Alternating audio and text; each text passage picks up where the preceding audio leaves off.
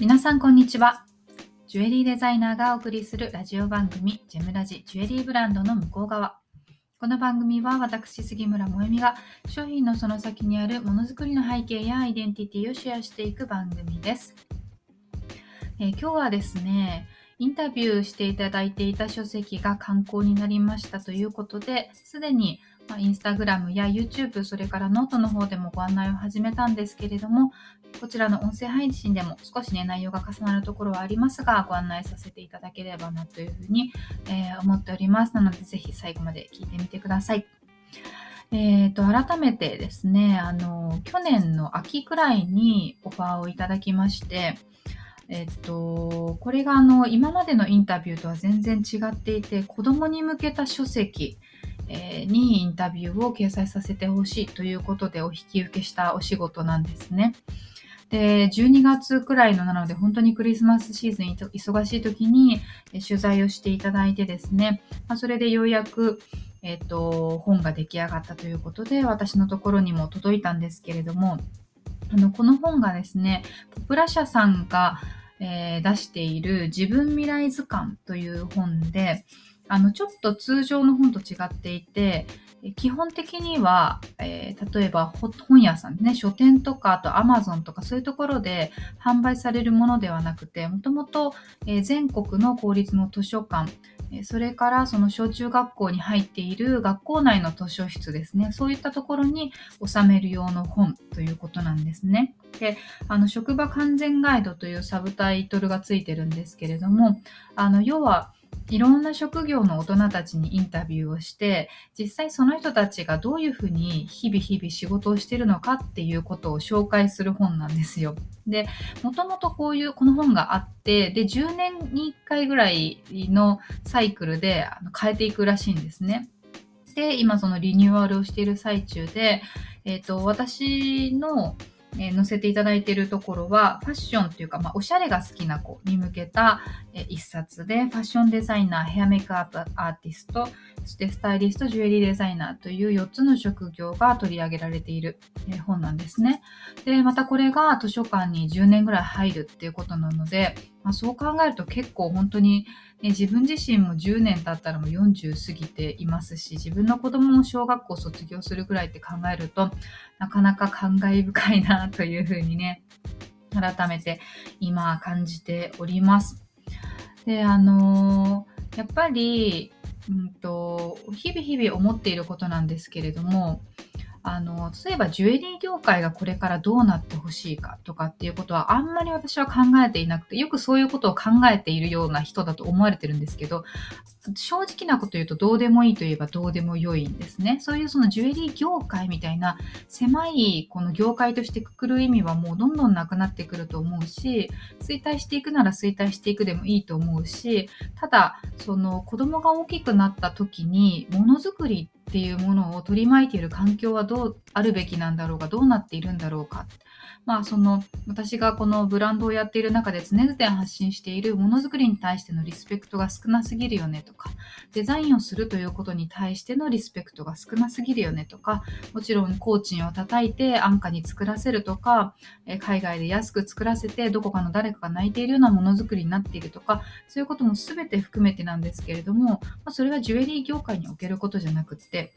全てにおけることだと思うんですね。でとりわけ日本はやっぱりそのメーカー業が多い国ですので、えー、そういったことはもっともっとそのシビアに考えられるべきだなというふうに思っているしただ一方であの大人を変えるっていうのはすごく難しいことだと思っているんですよ。これはあの価値観もそうですし仕事の仕方とかその当たり前というような大人にとっての当たり前とかルールみたいなものっていうのは、えじゃあいざ変えた方がいいよねって違和感を持っている人たちですらゲームチェンジャーになるのはとても勇気がいることだと思うんですね。でも一方で子どもたちっていうのはそういったその今の現在の大人が持っている当たり前っていうのがまだまだわからないし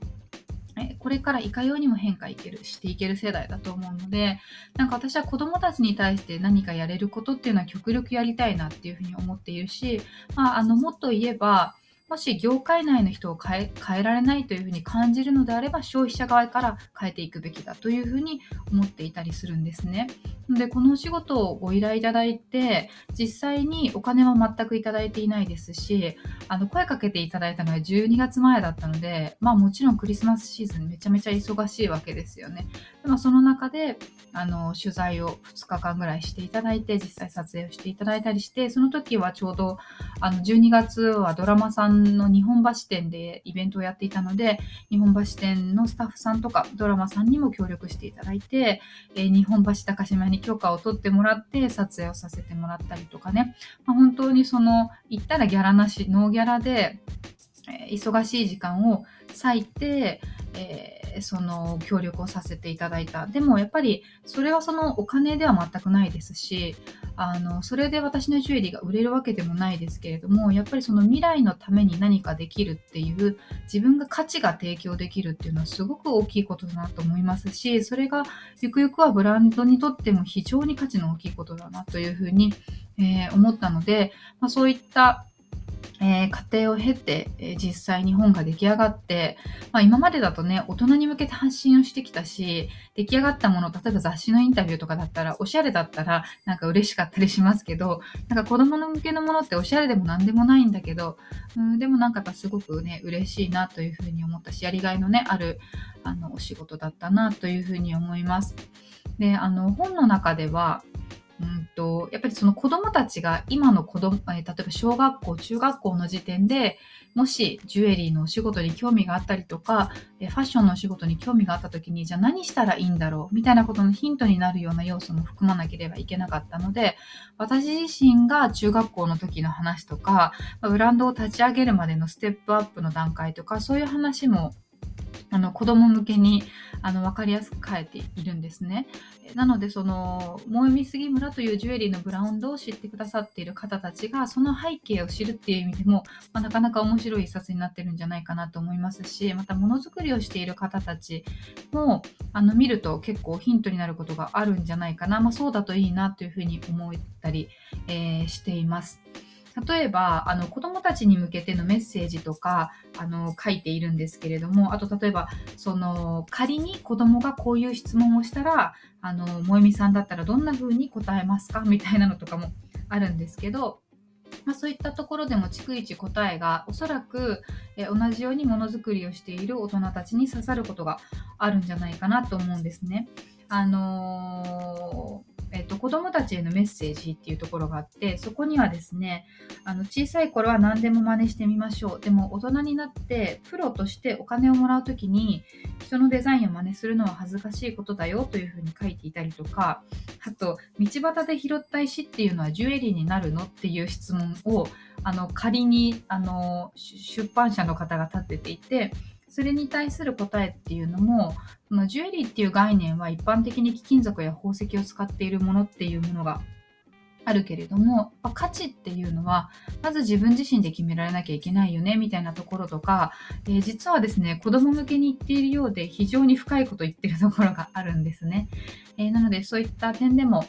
まあ、あの大人の方にも読んでいただける、えー、読み物になってるんじゃないかなというふうに思います。えっと、でこの本はですねあのー、先ほども言いましたように全国の図書館とか図書室で取り扱われるもので基本的に書店や Amazon とかで買えないんですよね。なので、えっと、ウェブサイトの私のウェブサイトの方にご購入いただけるようにあの商品ページを作ってありますのでもしなんかうちの子はファッションに興味があるから家に置いておきたいとかね、まあ、その図書館で借りるのではなくて手元に置いておきたいとかっていう方はぜひそちらからえご購入いただければなというふうに思います。まあ、なんかね、同じ、えこの本の中で、えーと、他の職業で紹介されている例えばデザイナーさんとかスタイリストさんとかも、まあ、同じ学校出身の方もいらっしゃいましたしあとはあの全て個人でやられてる方なんですね。であの他の職種でどうしても会社員で取材をするっていうケースっていうのがあるのでここにピックアップされてる方たちはみんな個人でされてるんですけどでもやっぱジュエリーデザイナーって言っても企業デザイナーもいるしこうやって個人名で活動する人もいるしいろいろいると思うんですよね。ででも子どもたちがこの将来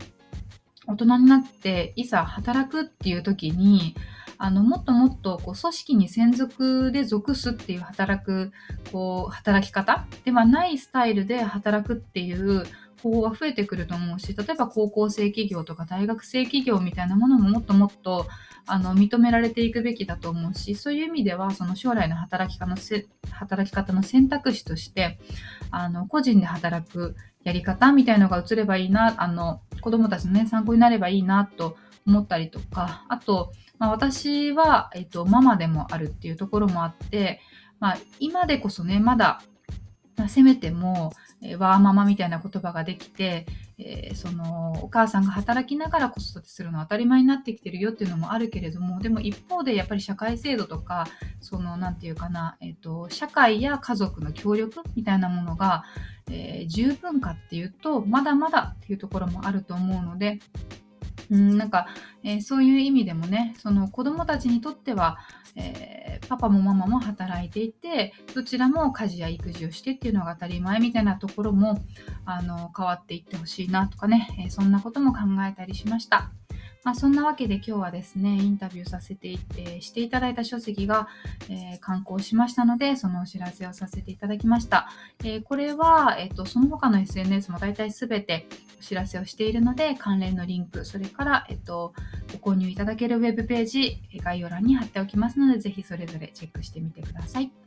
えそれでは今日はこの辺にしたいと思います。また次回お会いしましょう。